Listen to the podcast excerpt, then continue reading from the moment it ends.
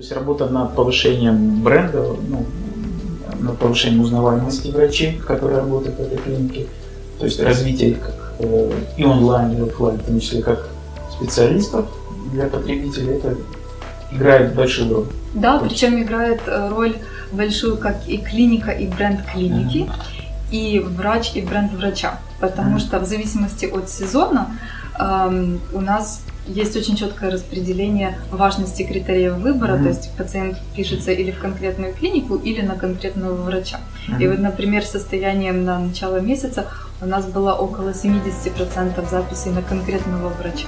Мгм. на клинику, а на врача. Полгода назад у нас было где-то 50 на 50. То есть Мгм. или изначально выбирали клинику и в рамках ее смотрели врача. Сейчас же у нас больше смотрят врача, а потом обращают внимание на клинику. Но это опять-таки может постоянно меняться.